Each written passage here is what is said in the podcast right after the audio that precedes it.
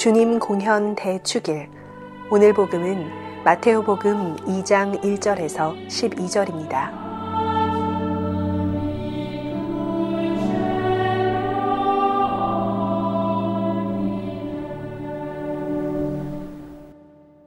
주님께서 여러분과 함께 마테오가 전한 거룩한 복음입니다. 예수님께서는 헤로데 임금 때 유다 베틀레헴에서 태어나셨다. 그러자 동방에서 박사들이 예루살렘에 와서 유다인들의 임금으로 태어나신 분이 어디 계십니까? 우리는 동방에서 그분의 별을 보고 그분께 경배하러 왔습니다. 하고 말하였다. 이 말을 듣고 헤로데 임금을 비롯하여 온 예루살렘이 깜짝 놀랐다. 헤로데는 백성의 수석 사제들과 율법학자들을 모두 모아놓고 메시아가 태어날 곳이 어디인지 물어보았다. 그들이 헤로데에게 말하였다. 유다 베틀레헴입니다. 사실 예언자가 이렇게 기록해 놓았습니다. 유다의 땅 베틀레헴아, 너는 유다의 주요 고을 가운데 결코 가장 작은 고을이 아니다. 너에게서 통치자가 나와 내 백성 이스라엘을 보살피리라. 그때 헤로데는 박사들을 몰래 불러 별이 나타난 시간을 정확히 알아내고서는 그들을 베틀레헴으로 보내면서 말하였다. 가서 그 아기에 관하여 잘 알아보시오. 그리고 그 아기를 찾거든 나에게 알려주시오. 나도 가서 경배하겠소. 그들은 임금의 말을 듣고 길을 떠났다. 그러자 동방에서 본 별이 그들을 앞서가다가 아기가 있는 곳 위에 이르러 멈추었다. 그들은 그 별을 보고 더없이 기뻐하였다. 그리고 그 집에 들어가 어머니 마리아와 함께 있는 아기를 보고 땅에 엎드려 경배하였다. 또 보물 상자를 열고 아기에게 황금과 유향과 몰약을 예물로 드렸다.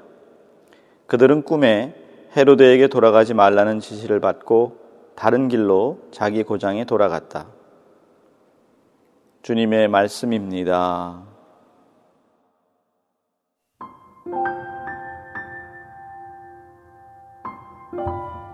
노원성당 주임 차원석 신부의 생명의 말씀입니다.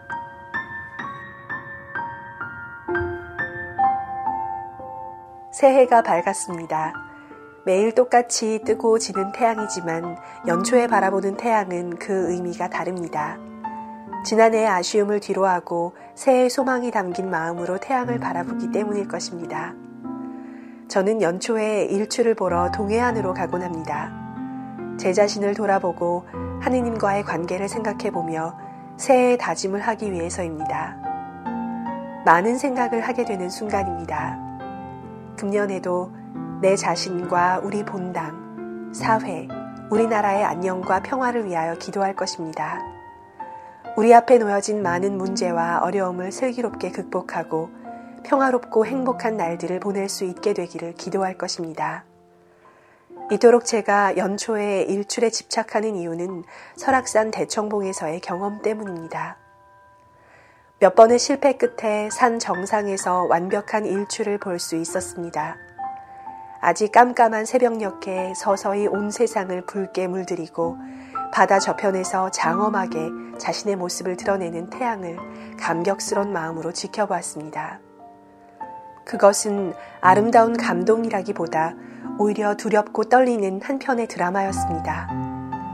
대자연 앞에 내 자신이 한없이 작아지고 초라해지는 걸 느꼈습니다. 허리에 뼈마디들이 풀리고 무릎이 서로 부딪히는 두려운 마음이 들었고 저절로 무릎을 꿇어야 할 것 같은 심정이었습니다. 문득 모세가 시나이산에서 하느님과 처음 만나는 장면이 생각났습니다. 이리로 가까이 오지 말아라.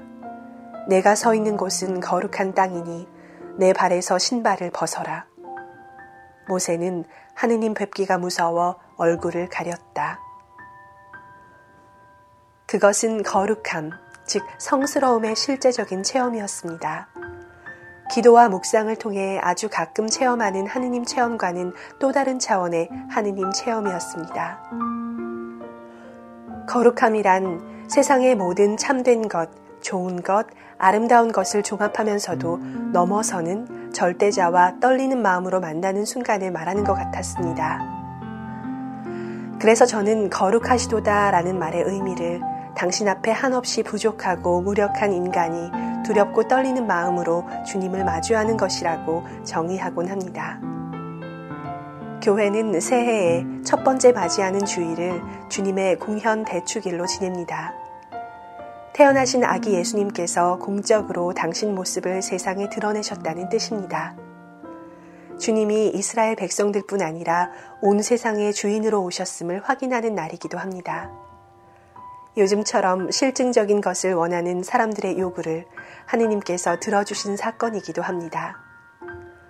우리 모두가 동방박사 같은 사람들이 되었으면 좋겠다는 바람을 가져봅니다. 매일 만나는 자연과 사람 안에서 주님의 모습을 볼 줄 알고 하찮은 일에서 주님의 손길과 심오한 계획을 찾아내는 신앙의 눈을 뜰 수 있게 되기를 기대해 봅니다. 초라하고 보잘 것 없는 곳에 태어난 그 아기가 세상의 어둠을 밝히는 큰 빛이라는 사실을 알아보는 동방 박사들처럼 주위의 미소한 사람 안에서 하느님의 모습을 보고 사랑을 실천하는 사람들이 됐으면 좋겠습니다. 일상의 작은 일을 초월의 세계로 끌어올려 절대자의 숨은 의도를 찾아내는 사람들이 되었으면 좋겠습니다. 현실에서 초월의 세계로 그리고 다시 현실로 돌아온 사람들의 삶은 사물을 그냥 바라보는 사람들의 삶과는 질적으로 다를 것입니다. 새해에는 이러한 신앙의 눈으로 세상을 바라보며 세상 속에 빛이 될 수 있는 그런 한 해가 되었으면 좋겠습니다.